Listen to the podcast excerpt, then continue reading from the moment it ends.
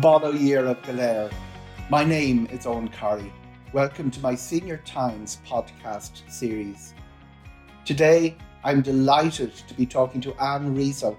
She is director of the Limerick Age Friendly Programme. There are age friendly programs throughout the country. Limerick is just one example. And when COVID visited our shores this year, it created all sorts of new challenges for those age friendly programs.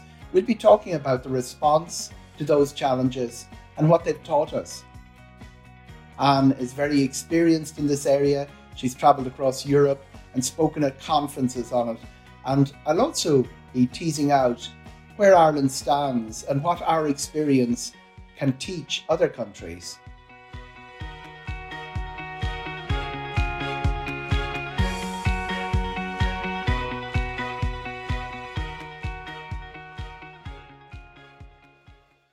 It's been a challenging year, and even before 2020 arrived, Limerick Age Friendly had a lot of programs in place to involve elderly people, to involve the older people, get them involved in the community, watch out for things like health and their connections. 2020 brought a whole new set of challenges, Anne. Yes, it did, Owen. Um, and I suppose Limerick was no different to anywhere else across the country. We were plunged into this COVID crisis in early March, and it was very much a case of uh, feel our way in terms of what we needed to do and to act as quickly as we could to support those who were most in need of our support at that what time. What did you think in February when you first started getting word that uh, this virus was spreading and might be a landing on our shore? Actually, for me, it was quite unusual because I had been abroad presenting at a conference and the conference was on in Oslo. There was no mention of COVID in Oslo. They weren't the slightest bit concerned about it. I landed back in Ireland and sat into my car and drove to Omagh because I was presenting at a conference in Omagh the day after. And when we got to Omagh, there were what I'd call hushed conversations at the tables about COVID and what was it going to mean and you know what it was how it was going to impact our older people. So we came back home, and a week later, we were in lockdown. So we were very lucky in Limerick that we had an almost immediate response. So, what had happened in Limerick was there was a group in Limerick called Livable Limerick who had set up, in conjunction with Limerick Leader, a website where people could volunteer time to help somebody who needed help in the in their local community. So somebody would contact the website and say, I live in Bruff in County Limerick. If anyone in Bruff needs help, I'm available from five to seven every evening.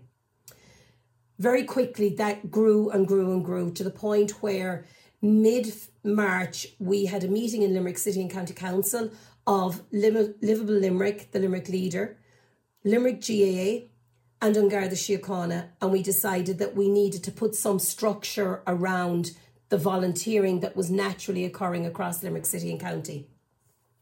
So, within a very short couple of days, we were tasked with setting up Limerick COVID 19 community response. And that took the form of two separate things. We wanted to focus on people who needed support and focus on people who wanted to offer support. So, we set up a call centre that was set up out in the GAA headquarters in Castletroy. That was manned by volunteers An Garda Síochána and staff of Limerick City and County Council working together. We set up a free phone number, 1800 832 005, and that ran from 8 in the morning to 8 in the evening, seven days a week. And anyone who needed support could make the phone call into that number and their call was processed and somebody dealt with whatever their issue was. It might be that they needed groceries collected or that they needed a prescription collected, or in some instances, it was somebody who was feeling quite vulnerable with all of this change that had suddenly been thrust on them. And they just needed somebody to explain it to them, to talk them through it, advise them about what was happening at national level and at local level in Limerick. So, aligned with that, then we had loads of people contacting us saying, I'd like to help, I'd like to help. So, we set up a volunteering pathway as well. And we ended up with 1,800 people volunteering to provide supports to those who were shielding from the virus across Limerick City and County. And that continued and continues to this day. We still have that support network in place. We mainly base it through the 100 GAA clubs that are across Limerick City and County.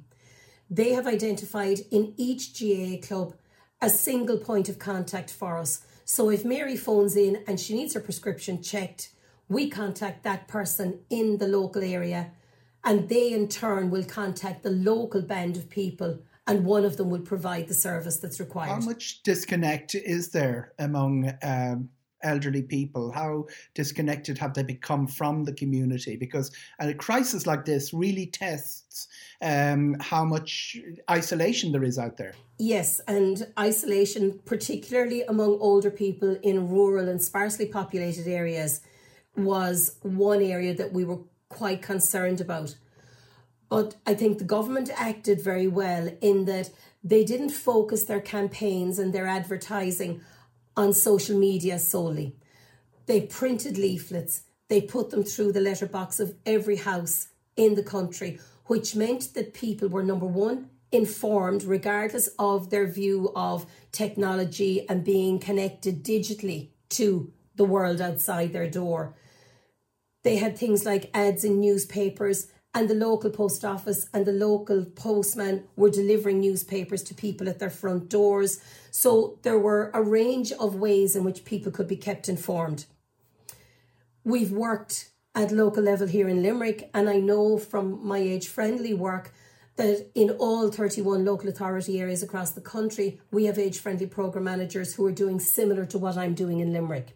So it was a range of things. It was peer to peer supports that were put in place to help people get themselves set up so that they could do a Zoom call, for example, and talk to their loved ones in Australia or in uh, the neighbouring village or whatever. But because of COVID, they couldn't now come to the front door and visit mum or dad or that elderly relative.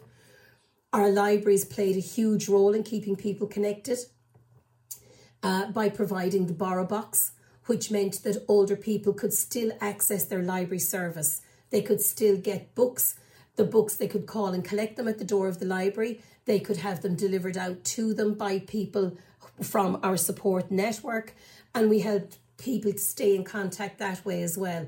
So we tried a variety of ways to keep people contact in contact with each other and with what was going on with regard to COVID and, and the changing landscape that we were all in. Our health service is here for you this winter, and we're taking every step to protect you from COVID 19. Our services are open and working, from routine appointments to urgent care. Remember to check your prescriptions and keep a list of your medicines handy. And look out for your Keeping Well This Winter booklet in the post. Visit hse.ie or call HSE Live on 1850 24 1850 for more information. From the HSE we didn't expect this to go on for as long as it did. Uh, there is a element that the first lockdown everybody was feeling their way.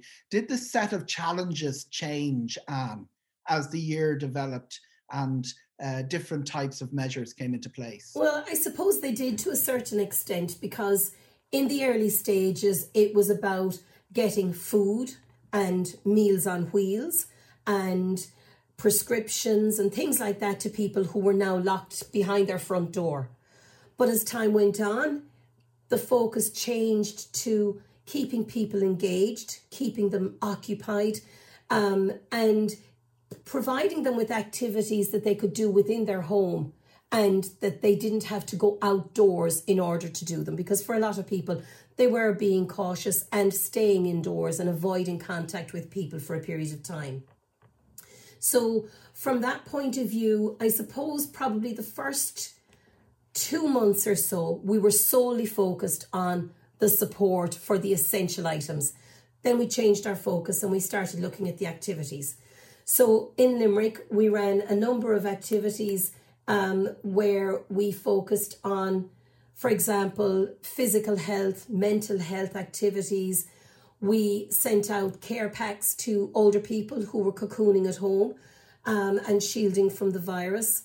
We sent activity packs out to children because if you remember at that stage, all of the schools were still closed. Children had been at home for a number of months with parents who were, you know, really struggling to try and keep their children occupied. So we sent out activity packs to the children we put in place a peer to peer support service, so a, a, a, call line. And anyone who phoned in to the 1 800 number was asked the question Would you like someone to give you a call from time to time just to check in, have a chat, see how you were, not to discuss COVID or anything of that nature, a chat and a how are you doing today? So we set that up, and the members of our older people's executive in Limerick ran that themselves. So it was an older person contacting an older person to talk to them about how they were doing today. Were they struggling? Were they doing okay today? Would they like a call tomorrow or would they like a call next week? So there were some of the things that we set up in kind of two to three months down the line to support our older people. What uh, are the older people doing for themselves? Because they're quite a resourceful bunch. What have you seen happening in terms of the actions that people took themselves uh, to uh, ease themselves through this pretty large uh, crisis? To be perfectly honest, they've done a huge variety of things. So, as I said in Limerick, we set up the peer to peer support phone line, and we had members of our older people's executive phoning other older people we set up a peer to peer support group in terms of the borrow box and getting connected digitally to the borrow box because it's an online system. And we put older people showing other older people how they could connect and use their library service. Um, in other counties, they did things, for example, like um, in Donegal. Donegal have a beautiful choir called the Choir of Ages, and they have people in that choir ranging in age from like six years right up to somebody that's in their 90s. They were very active prior to COVID. So when COVID hit, they could no longer meet as a large group to practice and that kind of thing. So what they did was they went online and their musical director, Veronica McCarran, was able to do the sessions online with them. And they were still able to connect with each other by using a very simple version of Zoom um, where they could all be brought together to, to practice. Um, other counties did other initiatives where they um, they ran a radio program, for example, where older people in I think that was in Cavan and Monaghan area, they were able to talk to older people and explain to them what was going on. One of the other things we did in Limerick was we launched a book called Remembering Yesterday, Living Today. And the book encouraged older people to recount their life story. Um, put in information about their ancestors, their mum, their dad, their brothers, their sisters, and to record those details, put in photographs, talk about when they were at school, the games they played as children, and kind of to build a picture of the life that they had lived so that they could give that book to their son, their daughter, their grandchildren, even for their grandchildren then to be able to talk to them about what was in the book and ask them, you know, Granny, can you tell me about the game? What's hopscotch? Or whatever, and that they could talk to their children and, and have that engagement with them. Were there little surprises there, Anne, for even people who have been uh, seasoned in working in this area that arose during the summer that you didn't expect or that you might put in place for um, serious, serious events like this in the future? Absolutely. So, the first thing that older people, and particularly the older, older people, kept saying to us, they kept saying, This isn't the first crisis we've seen our way through. We had lots of other things throughout the years. There was a financial crash in the 80s. We had um, difficulties in the 1960s, and we had World War II, and we had, and they were listing off all of these other crises that they had all maneuvered their way through and had come out the far side of it. And they all kept saying, and we'll get through this as well, and we'll see our way through this. And in a couple of years' time, we'll be looking back at it saying, God, do you remember when? And I think that resilience was what astounded us most of all that they were obviously upset at being cut off from family and friends and their normal routines, but they very quickly learned to adapt to that based on how they had adapted to previous crises that they had faced over their life terms. And that was, it was, for me, it was amazing to see that they were so resilient and so strong and so accepting of what was coming at them. And it was kind of an attitude of this too shall pass. And that was amazing for us. But some of the things that they did say to us was they, they wanted to be kept engaged. They wanted us to keep talking to them, keep contacting them, letting them know what was happening, putting new initiatives in place to keep them, um, I suppose, to keep them active, really, whether that be um, physical activity programs, mental health programs, and to regularly update them on what was going on in the community at large. Anything that might have been done differently that you look back and you'd say, um, we had a good volunteer program in place, we had the points of contact, but the system came under pressure. Is there anything that you see would have uh, been swept up and uh, looked after a little bit better in, early in this crisis? To be perfectly honest, I have to say no from our own perspective. I think the government came in at a very early stage. When we went into lockdown, within two weeks, there were leaflets in through the front door of every house in Limerick and the entire country, which was no easy feat to organise. Um, I think that there were unparalleled levels of support and collaboration as well across the various sectors. So, for example, the government press office got their poster ready and everything was great with that. But then An Post and all of the post people across the country stepped in and ensured that every household got delivered in a timely manner. And I think there was that level of connectivity. For us, it was the Gardaí coming on board the way they did, the GAA coming on board at, at right across the county and giving us the level of support that we couldn't have hoped for or dreamed for. The outpouring of support from the volunteers who came on board I mean, 1,800 volunteers in a county the size of Limerick was huge, absolutely enormous. And we still have those 1,800 people to call on today if we need them. They're there for the foreseeable future.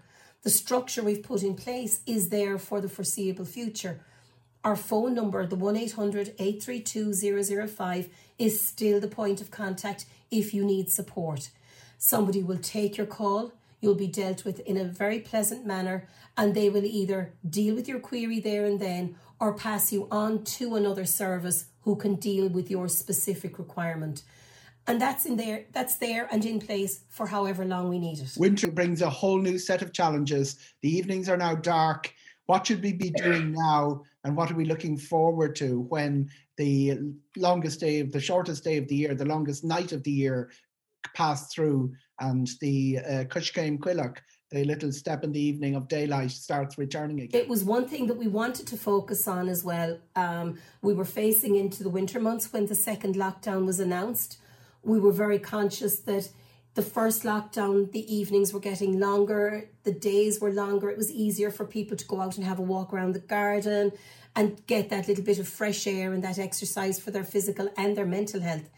But facing into winter gave us a whole new set of circumstances to deal with. So in Limerick, we set up a scheme called Shortening the Winter, focusing on the fact that the 21st of December is the shortest day of the year and that the clocks would be going forward an hour at the end of March. So what we've done is we've put in place a series of events that will run one each month for the months of December, January, February, and March. So in December, we sent 2,000 Advent calendars out to people who were shielding from the virus across the county. That was accompanied by a letter of acknowledgement and thanks from the Mayor of Limerick, Councillor Michael Collins, and along with that, a calendar for 2021, an age friendly calendar, to get them focusing on the new year and what the new year was going to bring for people across the county. So then, after Christmas, Operation Transformation, which everybody will know about from the TV every year, will be launched in January, and we're doing um, a pack going out to our, our cocooning people around physical health and physical well-being. So we're partnering with Limerick Sports Partnership with that to send out a book with exercises that people can do within their own home or outdoors if they wish. We're going to send them a little gift from Age Friendly by way of a high vis jacket so that they can actually get out and take a socially distanced walk. There's a hat to keep their head warm, and that's the month of January. In February, we're focusing on minding your mental health. So we're calling it Minding Your Mind. So we're going to send out a book um, that was written by an older person called Bob Gilbert in Cavan. And Bob wrote the book while he was cocooning from the virus himself. And it's short stories, poetry, and that kind of just light-hearted stuff. Um, and we're going to send them out the book. And with the book, we're going to send them out some tea bags and some coffee so that they can take a break, sit down and make the cup of tea or coffee, take out the book, and whether they read just one page of it today or they read the entire book in one sitting, they just take that little bit of time to look after their mental health and make themselves aware of their surroundings and aware of the importance of taking time for themselves have the community discovered and connected with their own elderly? Have you noticed a change or sort of a realignment in our society where elderly people are being connected with? And as you pointed out earlier, not just in the terms of their own vulnerability, but in the terms of their own durability and the wisdom they can bring us uh, in the state of flux which was visited upon the world this year. Yes, I would say that I suppose from my point of view, if I look at it in terms of the number of calls that were coming in to our call line during the first lockdown, we had high levels of calls, lots of people requiring support, and to look at the calls that are coming in during the second lockdown, the numbers are much lower because the local networks have kicked in. And instead of Mary ringing our free phone number now, Mary is now ringing the local person and saying, Paddy, is there any chance you'd stop and get me the newspaper and drop it in the front door to me when you're passing? And that that local connection is there now instead of that more uh, that more anonymous support, I suppose, that was there during the first lockdown. So yes, there are greater levels of local connectivity than there were during the first lockdown. You deal a lot with this uh, question at international level. You're closely connected with what's happening in other countries. Is there an example out of Ireland that is of international significance as to how we have engaged with uh, our elderly in bringing them through this crisis? Every country has done things slightly differently. I don't think there are two any two countries that are a mirror response in terms of COVID.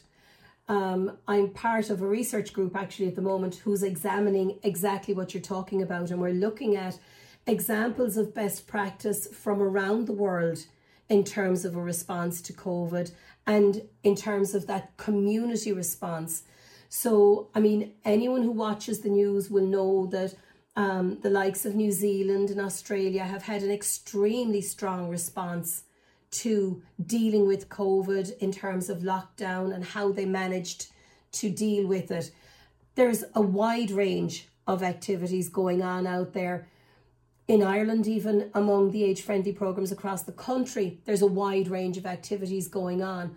And I think the best thing we can do is keep watching what's going on at international level and where there are elements of good practice or best practice try and incorporate them into what we're doing here at local level. Um, it's very difficult to pick one over another because they all have um, their positive traits in terms of what's going on in their own particular country. I think we've done a very, very good job here in Ireland. We have been uh, held up as a, an example of best practice in terms of how we've dealt with it as a country and how each county has dealt with it within their own own administrative areas. So I think yeah, we've done fairly okay. I'm sure there are people who say we could do better, and I think no matter how well we try, we'll always miss something. The whole idea is We try and look at what we can do to make people more comfortable for however long we have to deal with the virus. And we engage and keep engaged with the people who are shielding from the virus and try and support them as best we can. Thank you, Anne Rizzo from the Limerick Age Friendly Programme, home, of course, of the All Ireland Hurling Champions. Thank you very much for a very, very interesting interview. Thank you, Owen. I hope you enjoyed that conversation as much as I did. Over the coming weeks, I'll be doing other podcasts. Many of them are in the area of travel, how we can safely reconnect with the world, with the places we want to go, and the people we want to be with over the coming months and year. And also old fashioned travel advice, which hasn't changed because we can never get enough of that. Thank you for joining me. I hope you listen in again soon and remember, check out for other Senior Times podcasts.